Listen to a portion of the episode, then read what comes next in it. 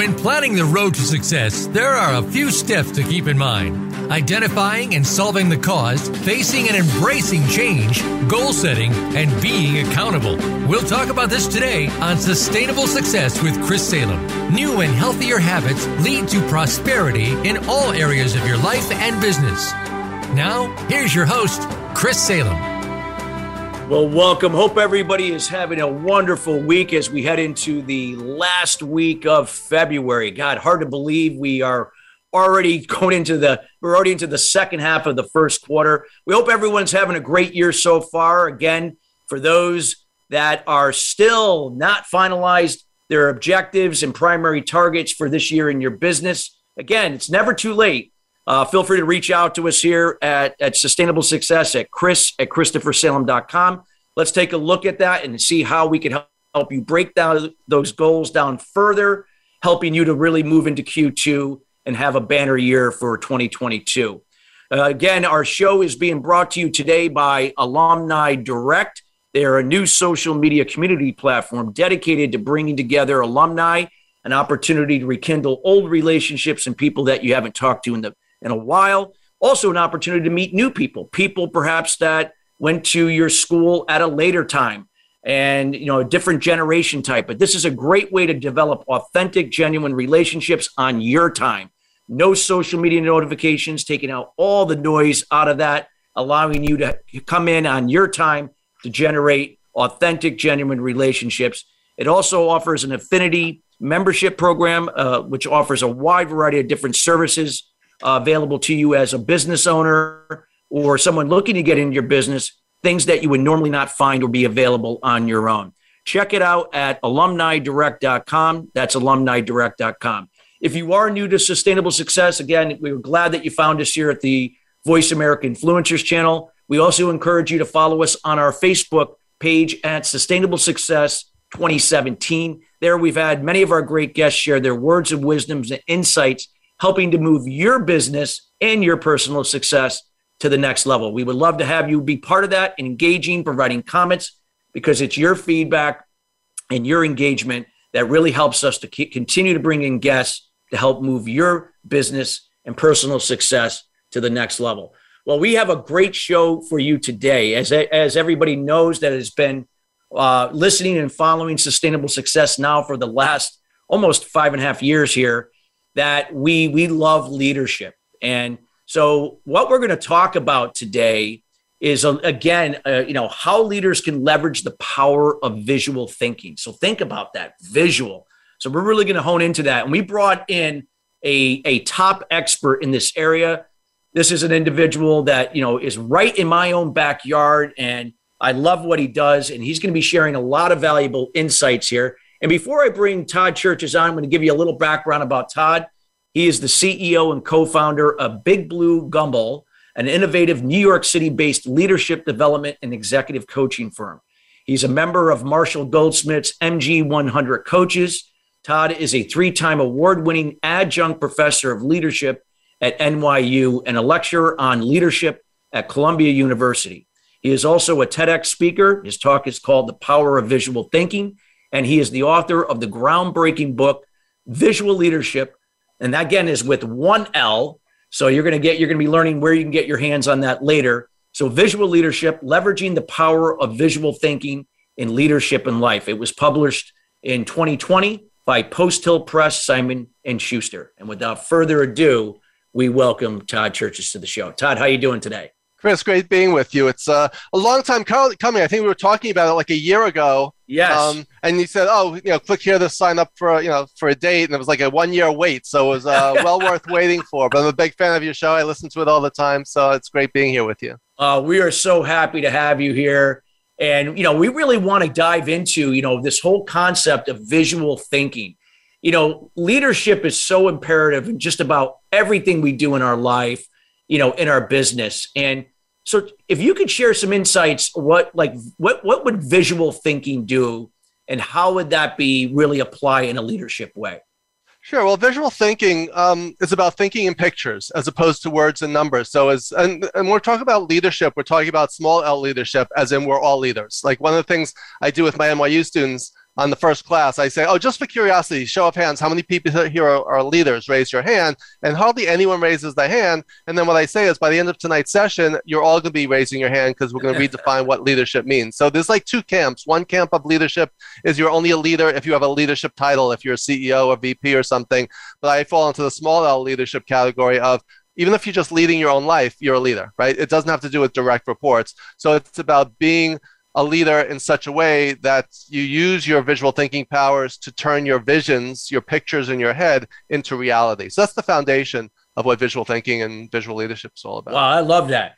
And, and, and so so Todd, when you talk about images, like you think in images, visual images, mm-hmm. what are some things that you would like recommend to leaders? Is this something like that they not only do this while they're in their role and duties, you know, in whatever that may be, if they work for somebody or if they run their own business, but also doing these things maybe even in their personal lives as a as a spouse, as a parent, as a member in their community, and so on. Yeah, I mean, as people, we are wired visually, right? If you wake up in the morning and you had a dream, you had a picture in your head, right? If you picture, oh, what am I going to wear today? What am I going to have for breakfast? How is my day going to unfold? Using visual thinking. To, so you could look back in the past almost as if you're watching a mental home movie, right? If you reflect back on prior experiences, you're thinking visually. If you have a picture in your head of an idealized future state that's different from and better than the current reality, you're using visual thinking. So we already the good thing about this is you're already doing this. We're already doing this. But as you focus on visual leadership and being a more visual leader, then you could do it with greater intention, purpose, and success. So those are some of the keys. So just as a real life example, Martin Luther King's classic I have a dream speech, right? He didn't yeah. say I have a 500 page business plan. I have an Excel spreadsheet with all the numbers that I'm going to, you know, right? He painted a picture of a better future. That's what we're trying to do as leaders. And in terms of the the, the word visual leadership, it's a patented, um, trademarked word. The U.S. Patent Office rejected it the first two times. They finally approved it. And as spelled with a single shared capital L, visual leadership is one word. The meaning behind it is that who you are and how you lead is inseparable from the lens through which you see the world. So your background, your upbringing, your culture, your life experiences all shape what you see and how you see it, but also what you miss and what you don't see. So that's the backward looking part of visual leadership. And the forward looking is we always talk about having a leadership vision or being a visionary leader. That's about looking forward. So it really is about past, present, and future is the foundation of visual leadership and applying visual thinking and visual communication techniques to make that vision a reality. Wow. Can you go into a little bit more about that flow? Because I love the fact that you said, okay, it's based upon the past, some of the things that you know we grew up with, and maybe the values we operate from, and you know some of the experiences, because this shapes our our experience, and then obviously now into the moment, and then and then how do we take that and now begin to build something that's going to be really beneficial and productive going into the future? if you could talk about that flow, maybe to you know for some of the leaders that might be saying, "Hey, I like this." But I mm-hmm. just got to know how to connect the dots here. Yeah, you're so right. It is about the how, because this is not academic, theoretical, or, or hypothetical. This is real. Like so, this is so. For example, let's say you are on a job interview or you're meeting with a client, and they say, uh, and you're pitching your services, and they say, "Well, tell me how will this benefit me?" Or you know, you might say, "All right, let me tell you about a time I, I worked with a client who is very similar to the situation you're in and what we did, what we learned, and how I can help you.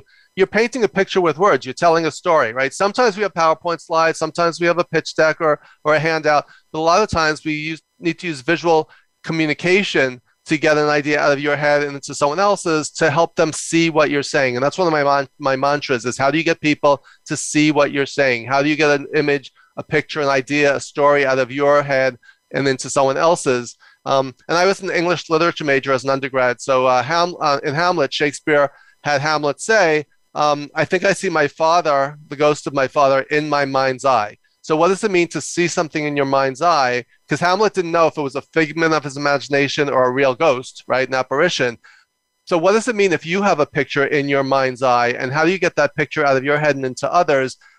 that's what visual leadership is all about. And, and I could go into the different categories in just a couple of minutes, but I just wanted to like lay the foundation of what we're talking about here in terms of having a vision, in terms of communicating that vision, that picture of a future that doesn't yet exist, and how can you get other people on board with that vision to make that vision a reality? Absolutely. And I mean, and you know, and there are a lot of great visionaries out there, you know, you know, in terms of leadership, and and now it's it comes down to how do they, how can now can they communicate that and lead by example to help the people that are you know going to be part of that to make that vision a reality. If you would like to go into that and break things down, like you said, what you mentioned, the categories. Sure. Well, when we talk about visual leaders, we we very often think about the Jeff Bezos or the the the um you know Elon Musk or or Branson or or people who are changing the world and flying out into space. But we're all visionary leaders, even in our, in our own lives, right?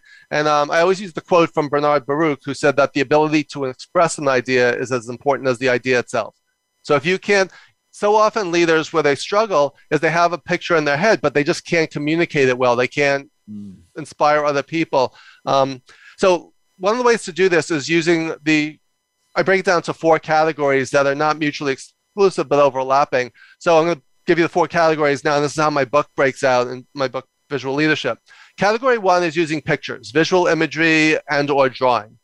Category two is using mental models and frameworks. Category three is using metaphor and analogy. And category four is using storytelling with bonus points for humor if and when appropriate. So those are the four categories. So if I go through each one just very briefly, the first one, visual imagery. You know, we all know this saying, a picture is worth a thousand words. So why is that?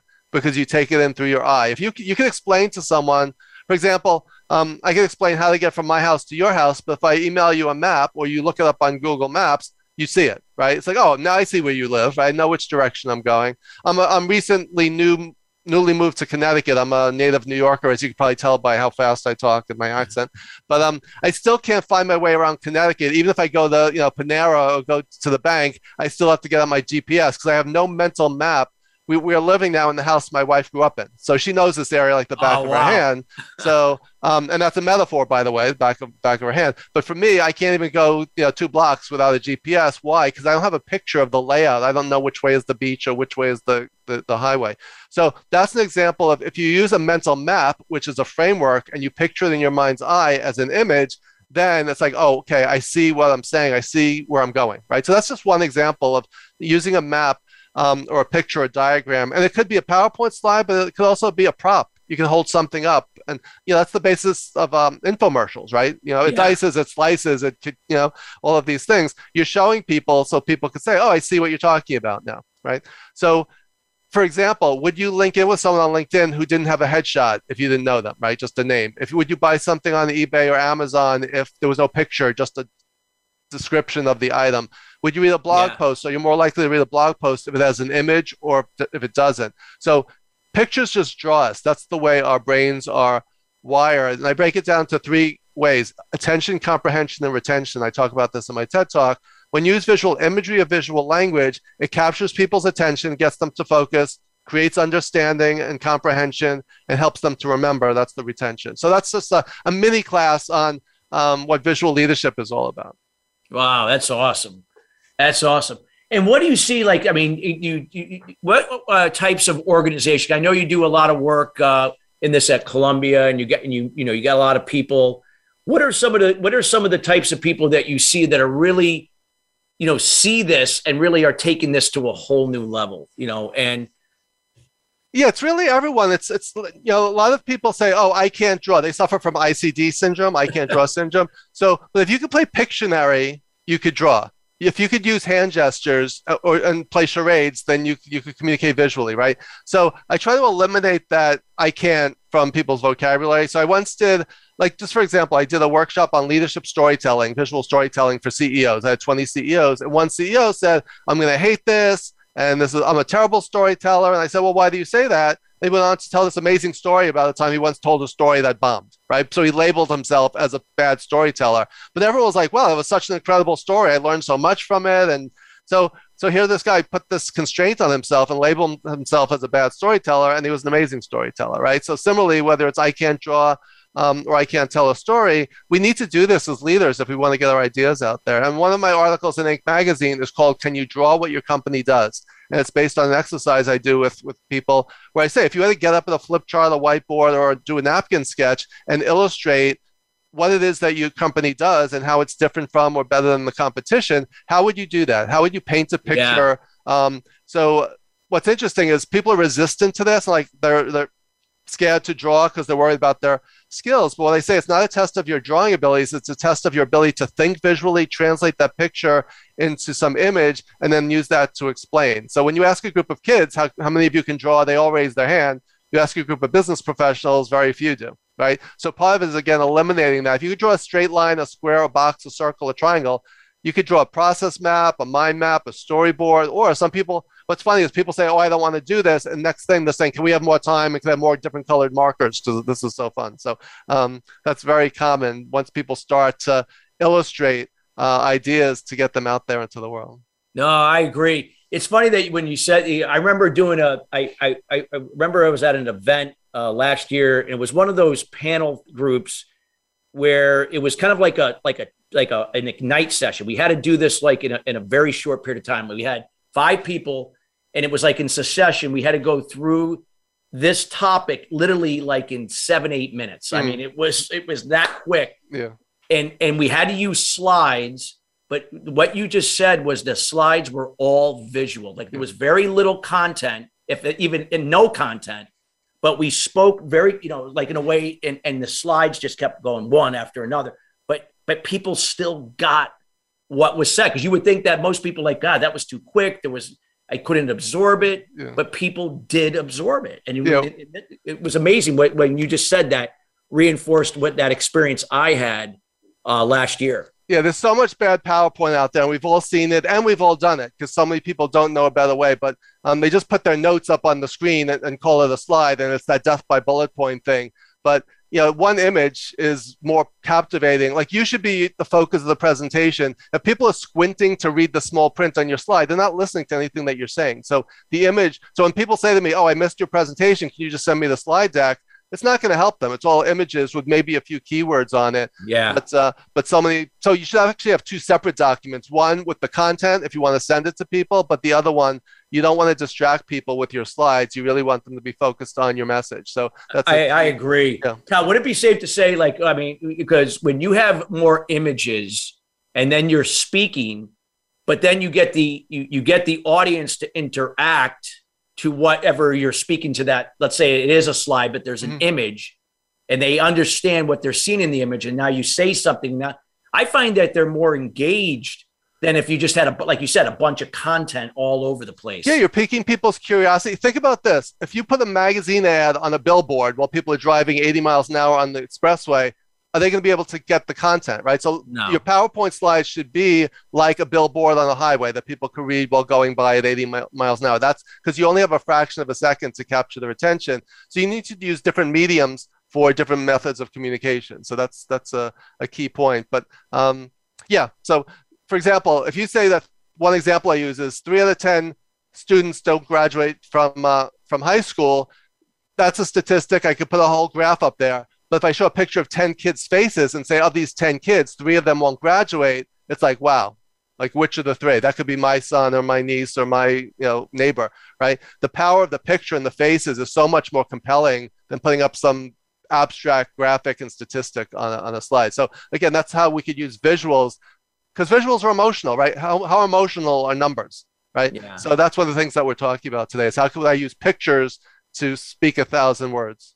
Great. Well, we gotta we gotta go we gotta go to break here in about a minute. But if you could quickly summarize, Todd, the the um, you know just everything you've shared so far about kind of like the, the foundation of visual leadership and just you know the categories that you covered. If you could briefly you know put that in a thirty second summarization. sure. Um, again, the attention, comprehension, retention is probably the key message. Is you want to capture people's attention, you want to get them to understand your message, and you want them to remember it. And if you use visual imagery or visual language, it will help to do that more effectively than any other method that I found from my experience. Wow, this is powerful. Well, great. We got to go to break, but when we come back, we got more from Todd Cherches in terms of visual leadership, and we'll be right back after the break.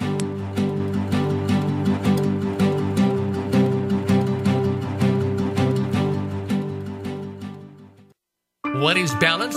It's being true to your purpose and not being distracted by shiny objects. Surrounding yourself with family and loved ones, nurturing your spirituality, maintaining a healthy balance of emotional and physical wellness, and being present in the moment. Chris Salem creates awareness about eliminating limited beliefs or unblocking mindset barriers for entrepreneurs, sales professionals, business leaders, and professional athletes to have sustainable success at the next level. The solution evolves out of resolving the root cause to the problem.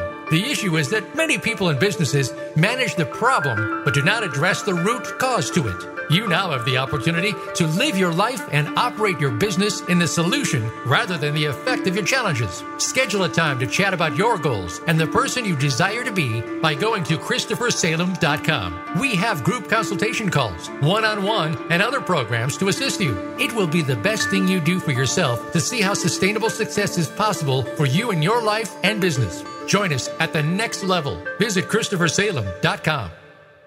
This is the Voice America Influencers Channel. Be inspired.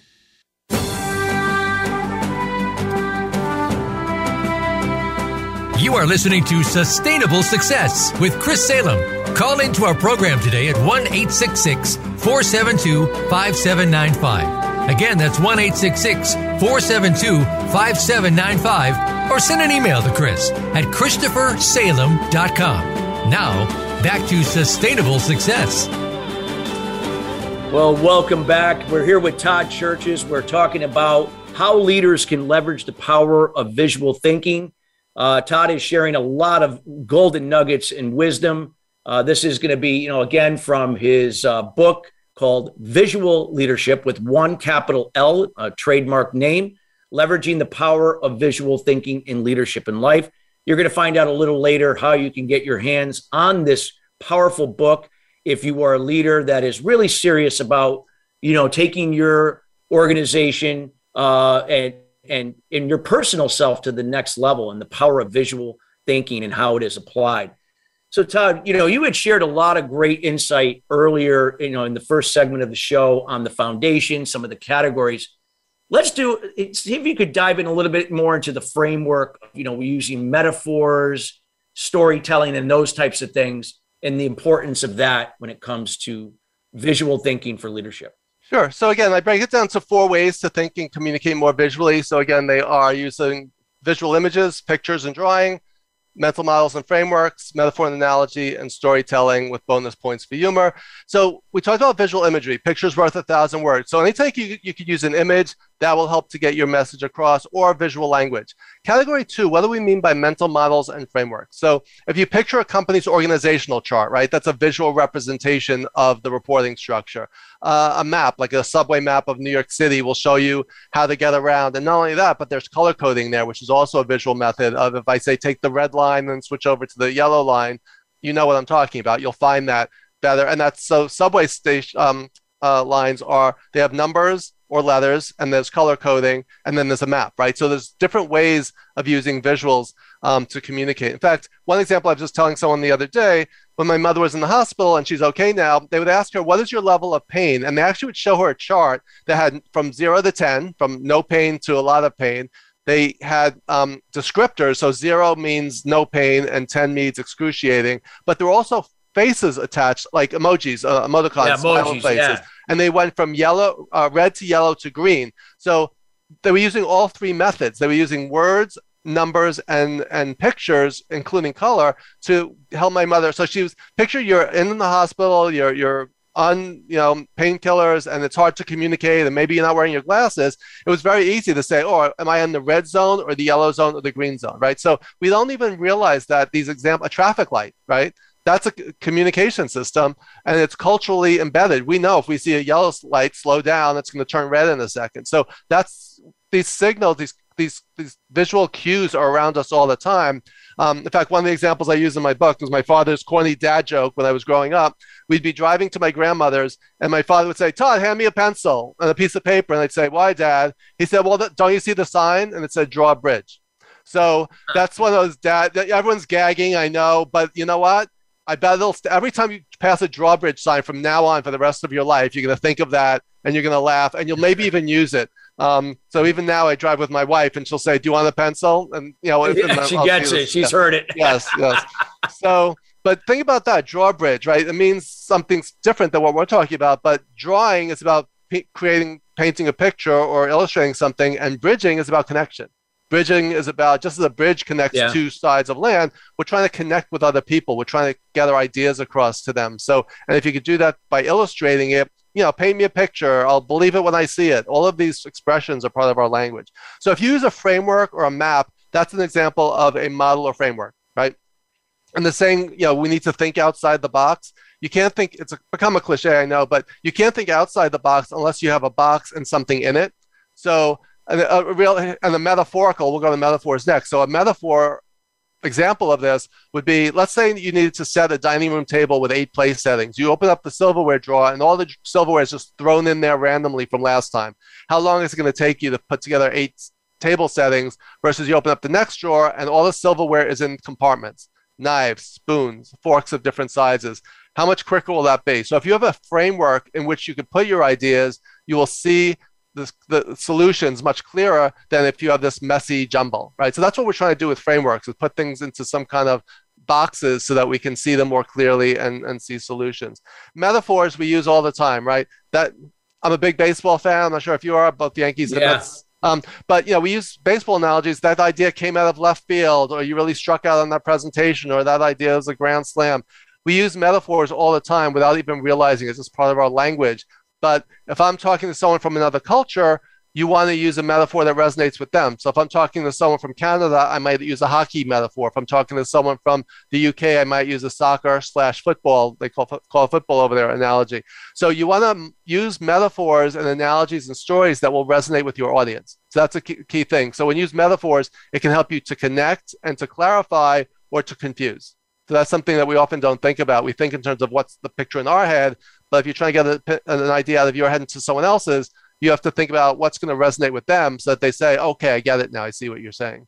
Yeah, I think that's so important what you said in in in uh, in terms of connecting because you know when you can connect and people feel like they can relate and understand and they feel related to and understood, they're more likely to reciprocate with that communication that's very specific, clear, and concise, and that obviously elevates the le- that level of communication and that engagement, like Exactly. Yeah, and when when the uh, you know, again, which these categories overlap. So one example I just used the other day in my class was, you know, the saying I, I put up a picture from Forrest Gump, and unfortunately, most of my millennial students and younger have never seen the movie and don't know the life is like a what box of chocolates and why because you never know what you're going to get they had no there was no cultural reference there a lot of my students are either too young or they're from other countries Yeah. a lot of international students where that did not resonate with them so i had to translate that into language but when is why is life like a box of chocolates? Because when you take a bite into a chocolate you very often don't know what's inside. I said except for one example the whitman sampler.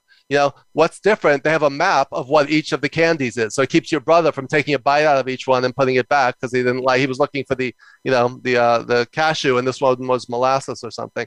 So think about the brilliance of that whoever came up with that idea from Whit- the whitman sampler box of chocolate putting a map that shows what each candy is right Yeah. so again we don't even think about that but think about how that's communicating in a way that uh, otherwise you, you just would be guessing so that's what we're trying to do is create that whitman's map of, of what's inside your idea so that people can get it Well, uh, this leads to a question I wanted to see. You know, if you could shed some more insight on it, Todd.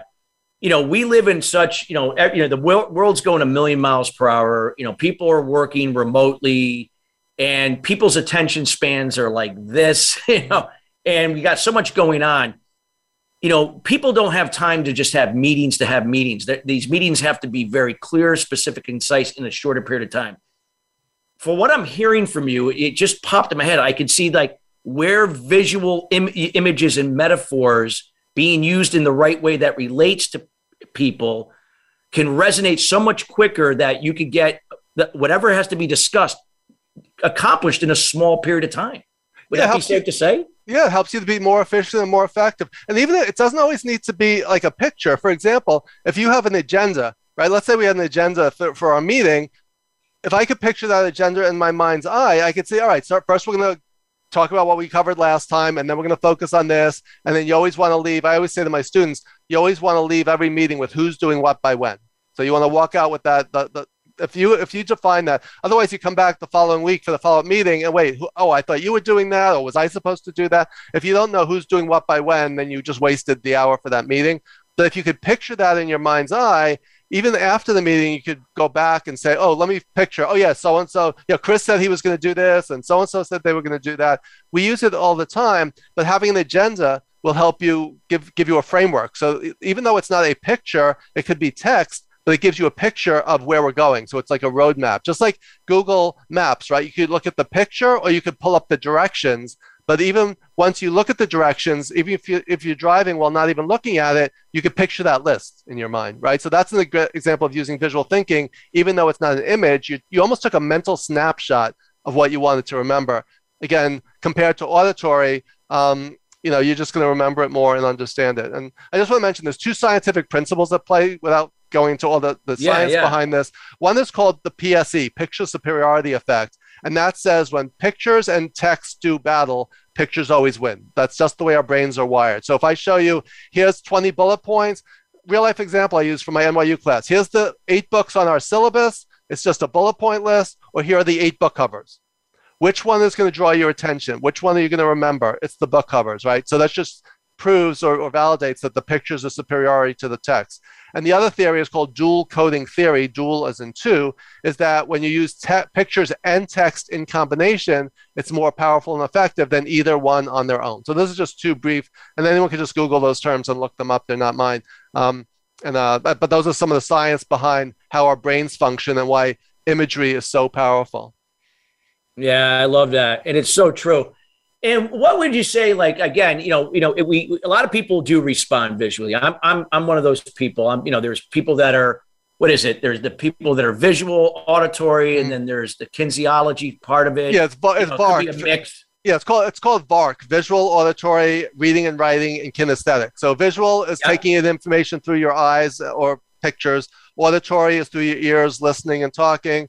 Reading and writing is through text, and then kinesthetic is about movement, touch, and feeling. Right. Yeah. So we all have all four of those within us. Some people prefer one over the other, but sometimes they used to be called learning styles, as if you're a visual learner, you're an auditory learner. But over time, they found that we are all have all four. So these are different not necessarily styles, but they're modalities for communicating information. And so in my teaching, if I show a slide, explain it and tell a story, have my students write things down and get them engaged in some activity, I'm using all four of those styles together. So that's one of the magical um, solutions for people is if you can engage people in all four of those ways. And there's other senses too. There's smell, there's, you know, um, so if, taste. So if I was doing the Whitman box of chocolate example, but I did that in person and I gave everyone a box of chocolate and they were eating it while I was talking, think about how that would really stick when they left there. Oh, right. Yeah. So you leverage the senses and people will get your message much more effectively than than just any one of those in isolation. No, I agree. I, I, I think it's just you know in the long run so much more. It, it, it just creates more effective communication, better you know, and, and engagement, and then I, that just leads you know eventually into more productivity, mm-hmm. better efficiency, and of course, it impacts your bottom line in a positive way. Yeah, yeah. So many business people again think in terms of as a metaphor. Word documents are text, Excel spreadsheets are numbers, and your PowerPoint slides are pictures, right? So when you use all three in combination, it's more effective. But you need to know what's my messaging, who's my audience, and what modality is going to help me get my message across. Some people love the numbers. Some people say, give me an Excel spreadsheet and let me spend 20 minutes just diving into the numbers. Other people say, give me a graph and then tell me a story about it. And one of the things I say is that numbers are meaningless. And people say, what do you mean, especially CFOs? What do you mean numbers are meaningless? I, then I say, I pause, I say, numbers are meaning, meaningless without context and without story, right? So if I tell you I have a 250 average, is that good or bad? Well, it depends. If it's based, if my if it's my softball batting average, it's not too great. If it's my bowling average, it's very good right? Yes. So 250, that number has no meaning outside of the context in which we're using it. That's true. So, so one of my examples from my book is called "How My Cardiologist Almost Gave Me a Heart Attack." And the long story short of it is, I went for my uh, my heart exams, as those of us over 50 have to do. And the cardiologist, uh, this was a different one, not my regular one, came in and said, based on your numbers today, you have a 5% chance of having a heart attack within the next 10 years. I almost fainted right there on the table.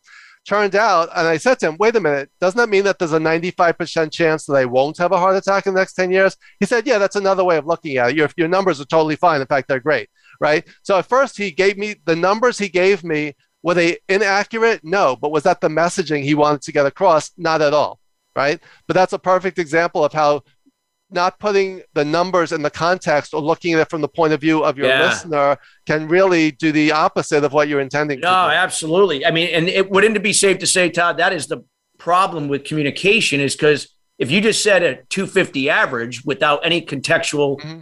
re- attached to it, people would just assume and speculate. And it could either be something that works against you or it could may work for you, but it, but it's a it's like it, it, it's like throwing mud at a wall. We don't know what they're going to think. Yeah, like if they put out the empl- you know employment you know employment numbers have gone up uh, you know twenty thousand jobs over the past month. Is that good? Is that bad? Is that within a city? Is that nationally? It's like you don't know. You know, you don't know what that means, right? So what you want, you always want. In fact, there's a great book out right now by one of the Heath brothers called "Make." I think it's called "Making Numbers Count." Um, and he talks about how, you know, if you don't say, here's the number and here's what that number means, then that number is just hanging out there. And some people may get it, but a lot of people may not, and they couldn't misinterpret it. So we always want to, that's one of the downfalls of business people. We often use numbers without the story around it and telling people, is that good, bad, and what's the meaning behind it? Yeah. Wow. And then we also bore people to death with statistics. We've all seen those numbers that, you know, our rate of this went up 22% over the last six months. And people, you see the heads nodding as opposed yeah, to. Yeah, they nod. I mean, unless you're, unless you're like a, an engineer or project manager, which they like evidence and trends and yeah. stuff. However, just what you said, if there is nothing to tie those numbers to something that's going to lead to them you know, seeing where there's a solution or a way to solve a problem or see an opportunity, then they're just numbers, like you said. They're, yeah, I, I always say, what's the so what, so that, right? Whenever you have a number, if you always think about that, what's the so what of the number and what's the so that? What do we do with this information, right? I think that's one of the key things. So if you're just giving people statistics and numbers, that's fine. But what do you, what does it mean? And what is your message? What do you want us to do with that numbers? And I think that's, you know, hopefully there's a lot of takeaways here, but that's a big one for business professionals. If you're pitching to a client, if you're communicating to your, if you're a manager or you're doing a town hall and you're the CEO, tell us the story behind the numbers. What does it mean? Is it good, bad, and what do we do with it? What you know, what's the? We always say, what do you want people to think, feel, know, and most importantly, do at the end of your messaging, and that's especially important when you're communicating numbers. Well, I, I agree, and I think, like you said, if you use a combination of visuals while telling a backstory and then using the numbers to kind of substantiate yeah, depending upon what kind of audience resonates with that and then what you know what are some of the things that can result in that and then again something visual it can be something even like you said like a metaphoric it could be doesn't have to be but something that can say oh i get it that yeah. makes sense Exactly. Exactly. Yeah, because think, about your company vision statement and mission statement, right? Your vision is where you see yourself going, and your mission is here's our purpose for existing, right? So if you don't have a compelling vision and mission and if you're not living your company's core values you know everyone all these companies have you know generic values you know excellence quality you know all of these things customer service are you know are you bringing that to life? What does that look like in reality? Yeah. so if you want your employees to live those values you have to illustrate what they mean and what they look like so they know whether or not they're actually doing it. Wow. Powerful. Todd, if you we got about a, less than a minute to the break, if you could just briefly, 30 seconds, summarize some of these key points that you talked about because it was really powerful and so many golden nuggets you shared.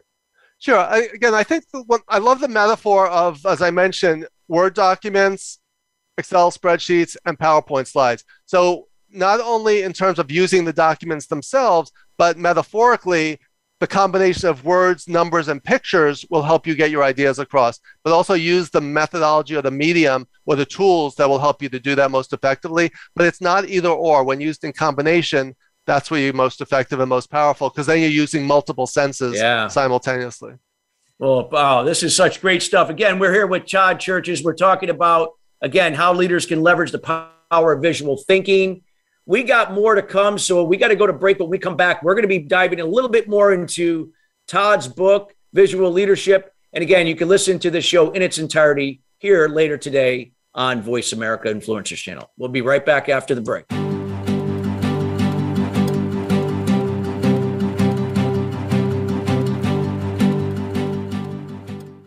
What is balance?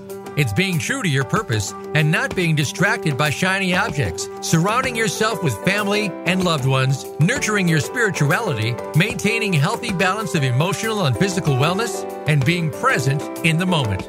Chris Salem creates awareness about unblocking mindset barriers for sales professionals, business leaders, entrepreneurs, and all types of people to have sustainable success at the next level. The solution evolves out of the problem or challenge. The issue is that many people and businesses manage the effect but do not address the root cause. You now have an opportunity to live your life and operate your business in the solution rather than the effect of your challenges. Schedule a time to chat about your goals and the person you desire to be by going to ChristopherSalem.com. We have group consulting calls, one on one, and other programs to assist you. It will be the best thing you do for yourself to see how sustainable success is possible for you in your life and business. Join us at the next level. Visit ChristopherSalem.com. We don't follow, we lead. Join us, the Voice America Influencers Channel.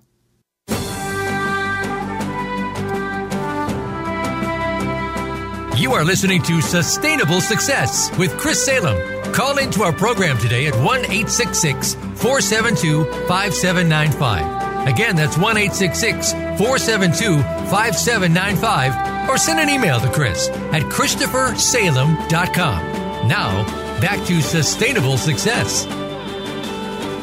Well, welcome back. We are here with Todd Cherches. We're talking about how leaders can leverage the power of visual thinking. Again, this is from his book, VisuaLeadership, which uh, we're going to, you know, get. You're going to learn where you can get your hands on this book. And if you're just joining us, you can listen to this show in its entirety here later today or anytime on demand here at the Voice America Influencers channel, also at Apple Podcast and, and our, our Facebook page at Sustainable Success 2017. We'd love to hear your feedback.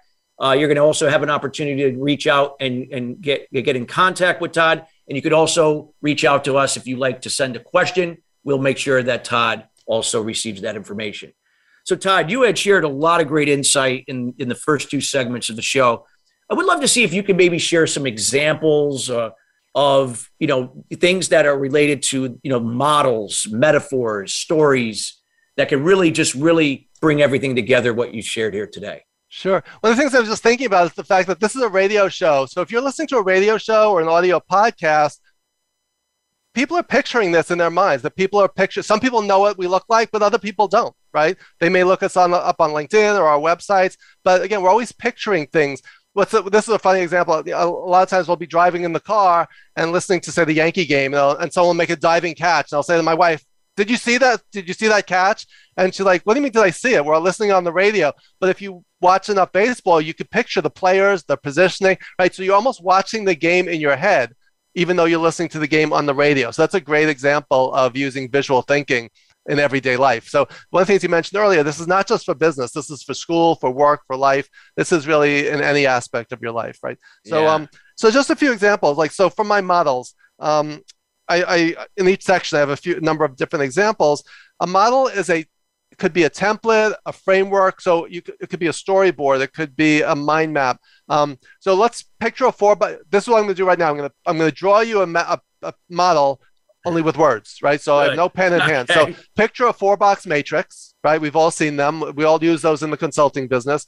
Picture a four box matrix, and I call it my passion skill matrix. Along the left side is passion, and it goes from zero to five to 10, from I hate it to I love it.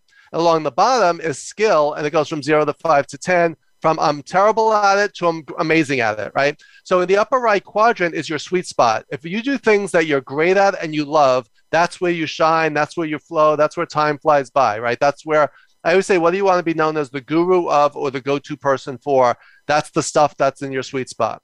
The upper left box is your growth zone. Those are things that you're you enjoy doing or you love, you have a passion for or interest in, but you may not you may not be good at it yet. And the word yet is so powerful because it open up opens up the world of potential, right? And if there's something that you want to be better at, you're more likely to invest time and energy into getting better. So that's your growth zone. The lower right corner is you're good at it, but you don't love it, or maybe you used to like it, but now you don't anymore for a variety of reasons. That's, that's your default zone.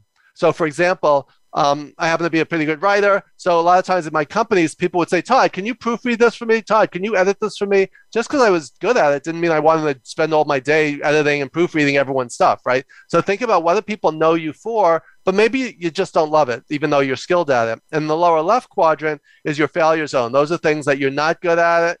You're, you're, you're, you don't like or love to do. You don't have any interest in, in, or you've tried to get out of that box and you can't. That's your failure zone. So that's the four box matrix. So if you've pictured that in your mind's eye, think about what percentage of your time do you spend in each box? Because ideally, people are most engaged and happiest in their work when they're above the line, when they spend at least 80% of their time in their sweet spot or their growth zone, right? So if something's in your default zone, how could you maybe delegate that to someone else and train someone else to do it? Um, or your failure zone, can you learn to get better at it? Sometimes we're not good at something and we don't like it. But if we get better, we like it more. And as you like it more, you try more. And all of a sudden, you, your failure zone turns into a growth zone, which eventually becomes a sweet spot. And for me, public speaking is an example of that. For years and years and years throughout most of my life, I was terrified of it and terrible at it. And now I'm a TEDx speaker and I teach at NYU in Columbia. So I had to inch my way up from the failure zone to the growth zone. And it took me probably 15 years to make speak public speaking a sweet spot, but I was able to do it through work and feedback and coaching and failure, right? So we all have that. Think about anything you're good at today. You probably weren't that great at it when you first started out, right? So as a coach, as a manager, as a leader, find out what your people's sweet spots and growth zones are, help them to get there. Find out what people's failure zones are, help them to get out of that box. Because if you've ever had a job where you spend most of your time in your failure zone or default zone, you probably weren't very happy and that's not that's what leads to burnout and stress and people quitting. So so right there that's a mental model or framework. I just explained it in words. So hopefully everyone visualized it. And then if you use this model you could think about all right how could i become more engaged more happy more productive in my work by spending more time in the top two boxes? So what, what are your thoughts there chris? I thought it was great. Yeah and it's so true. And i think like you said if you're if you're able to you know explain those things using you know, visual images, you know, metaphors, like where you could visually see it. You know, not everybody might not understand it. Maybe somebody's from another country and they might not know what that is. That, you know, have you're not going to be able to cater to everyone. But for the most part, like you said, it's like the, the you know, like a stop, you know, like a, a, a stoplight, right? You know, you got red, yellow, green. Pretty much everybody in the world is going to know what that is, right, you know, right. regardless of what country you're from or what language you speak but it is so powerful and and and so true how you can you when you can use that combination it could just really you save so much more time and you really elevate that communication to a whole new level. Exactly. It just it's helps so you frame things in a way that you can again clearly identify problems and then find and see solutions that maybe you might otherwise have seen. Yeah so if you want to talk about metaphors, so just a few of them that are in my book. One is, you know, the, what's the elephant in the room? We use that expression all the time. So there's not yeah. a physical element elephant unless you're in a circus or a zoo, yeah. right? So the elephant is what's that big gigantic thing that everyone's pretending isn't there but is, and we need to talk about it, right? So that's one example. Um, my concept of black sock decision making, the short version, and this combines with storytelling as well. Black sock decision making. What does that mean? What would you guess it means if you haven't read that chapter yet? If you had a guess. Um, I you got now. I'm like blanking out right now. All right, um, I, put, I put you on the spot. That's totally fine. So, long story short, when I used to travel on business, I used to spend a half hour just picking out socks to match my ties and match my suits. When I switched to black socks, it saved me all this time of not only packing, but just decision making. So the metaphor black socks decision making are what are some of the decisions that you need to make every day that take up your time and drain your energy that if you just oh. simplified it and just came up with one. Like if you had 20 different toothpastes to choose from, Crest or Colgate or this or that, you know, it would take you forever. If you have one tube, tube of toothpaste, you just brush your teeth and you don't even think about it. So that's the idea behind Black Sock decision making. What are some areas of your business where you have added complexity that you're afflicting on yourself by having too many choices. And if you could just eliminate things, simplifying it, simplifying yeah. your life, right? So that's what that's about. So um, but again, you're not going to forget, you know. So I tell the story about how I went to Macy's and I just bought 18 pairs of black socks. And you know what? None of my clients complained. No one cared. So that was just one less thing I needed to think about. And one of the other examples I mentioned is the little pink spoon. Um, when you go to Baskin Robbins and you try and they give you a little pink spoon to taste different flavors, I always say to my to people, my coaching clients, what's your little pink spoon? How can you give people a taste or a sample of what it is that you do so that they want to come back and buy the cone or buy the gallon and you get a regular customer, right? But sometimes you have to give stuff away. Think about how many millions of dollars in little pink spoon oh, yeah. samples that you know ice cream stores have given away over the years in the hope of you're finding one that they like. So what's the equivalent of that in your business? So all of these are here's uh, if you notice I use different colors. So black socks, pink spoons, uh, one other yellow ball leadership. When I was growing up, I had a yellow ball, a red ball, and a blue ball, and I throw it to my dog and say, "Go bring back the yellow ball." And my dog would bring back the yellow ball, and people would be like, "Oh, she's so smart! You trained her so well." You know what? She always brought back the yellow ball. I have no idea why. It was the smell, the te- I have no idea why, but she always brought back the yellow ball. So, what is the yellow ball for your people? What is that ball or that project or that task? If you threw it, your your employees are going to run after and say, "I want to do that. That's the one I want." That's right. So that's where the the management guru Frederick Taylor said that people do best what they like best to do. So if you could find out what your people like best to do and what they're best at, and this is relates to the passion skill matrix as well, they are more likely to be engaged and more likely to put their heart and soul into it and to be effective. So that's yellow ball leadership is find the yellow ball for each of your people. So right there, just three colors, black socks, pink spoon, and yellow ball. I gave you three metaphorical leadership lessons that you could take with you. Oh, I love it. Love it. And it, and I think it, you know what you what you've done here, Todd, is planted a seed for people to now to really say, hey, how can I use these in my own situation? Work, use it in my home as a parent. Use it helping my kids when they're doing homework. You know, uh, in my community. You know, in my role at my job, or if I run the company, whatever the case may be. I think these are powerful things that people can now they they logically you know, they when they hear it like yeah I get that but yeah. now like you're like oh but I I didn't really was not applying that in a way that I could be even more effective. Exactly, and I'm not sure if you did this intentionally, but you just said I planted the seed. So that's a metaphor, right? So just yeah. pick, picture a tree in your mind, right? You could plant the seed for an idea. You could go out on a limb. You could get to the root of the problem you could see which ideas bear fruit. And if you keep growing that tree, the sky's the limit. So right there, I use five tree related nature analogies that were triggered by your saying you just planted the seed. So think about how often we use metaphors without even realizing it. And if you do it more intentionally and with more purpose, you could be even more effective. Wow. Uh, this is just great stuff that you've been sharing.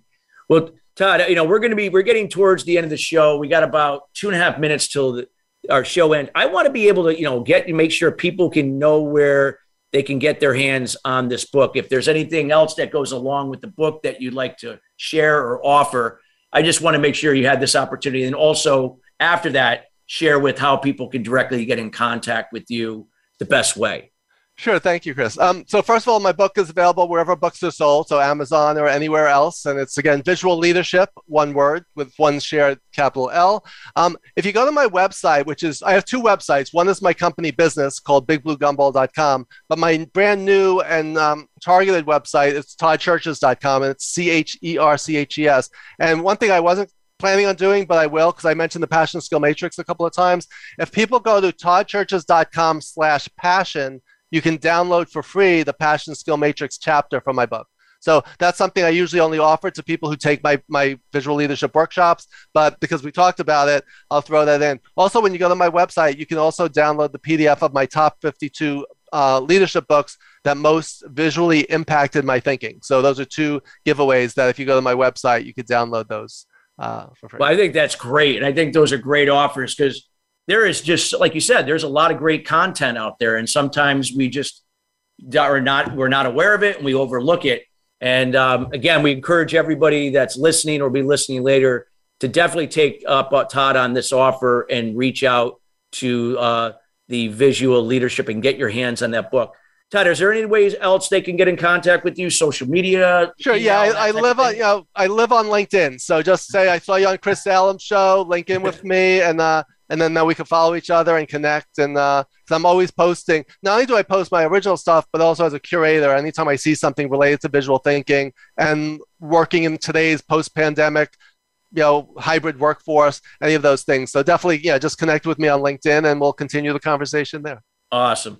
Well, Todd, we want to thank you so much for taking the time out of your schedule today to be here with us at Sustainable Success. We are so grateful to have you and sharing your words of wisdom on the power of visual thinking for in leadership In this case, your trademark name, VisuaLeadership with the capital L. Again, we encourage everybody to get their hands on the book, reach out to Todd. And again, we want to thank you, listeners, each and every week joining us here, the Sustainable Success Way. This show is dedicated to bringing in guests and experts like Todd that are not only sharing theory, they're not sharing theory, they're, they're sharing their personal experience. They're sharing things that not only they've experienced, but what they've seen and applied. That's what, what sustainable success does. We apply knowledge. So, again, we uh, thank you for being here since our inception and those that have joined us anywhere in between. We will continue to do that. Your comments and feedback help us to deliver higher quality and bring in guests and content that will relate to what is most important to you. Till then, we want to wish everybody a great rest of your week. And we'll be back next Thursday with another guest, another topic to help move your business and personal success to the next level. Take care.